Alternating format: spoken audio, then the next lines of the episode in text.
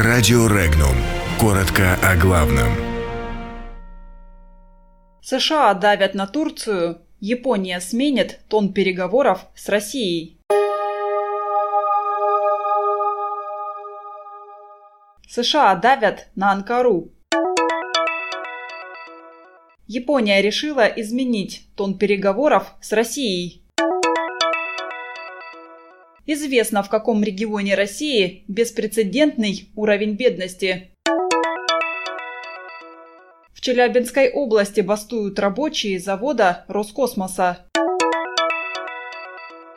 Основатель ростовского банка «Центр Инвест» покинул Россию. Соединенные Штаты давят на Турцию в связи с поставками российских зенитно-ракетных комплексов, заявил турецкий лидер Реджеп Таип Эрдоган. По его словам, это ни для кого не секрет. Заявление турецкий лидер сделал перед встречей с президентом России Владимиром Путиным в Сочи. Стратегия Японии в переговорах с Россией о заключении мирного договора изменится, если в ближайшие месяцы не произойдет заметного прогресса. Об этом сообщают источники в правительстве. Так, премьер-министр Японии Синза Абе рассчитывал подойти к рамочному соглашению по договору к концу июня текущего года. На это время намечена его встреча с президентом России Владимиром Путиным на форуме Большой Двадцатки в Осаке. В окружении Аббы также существует мнение, что переговоры могут активизироваться после смены правительства страны. Срок полномочий Аббы истекает в сентябре 2021 года.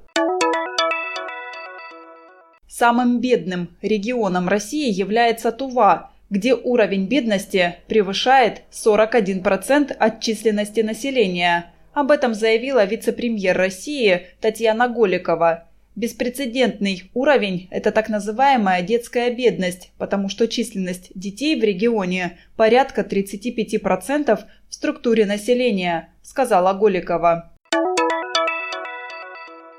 В Усть-Катаве Челябинской области работники местного вагоностроительного завода требуют повышения зарплат. Стихийный митинг прошел возле центральной проходной предприятия. Протестная акция объединила несколько сотен человек. Кроме требований о повышении зарплат, собравшиеся интересовались возможностью перевести часть цехов с трехдневки на четырехдневку.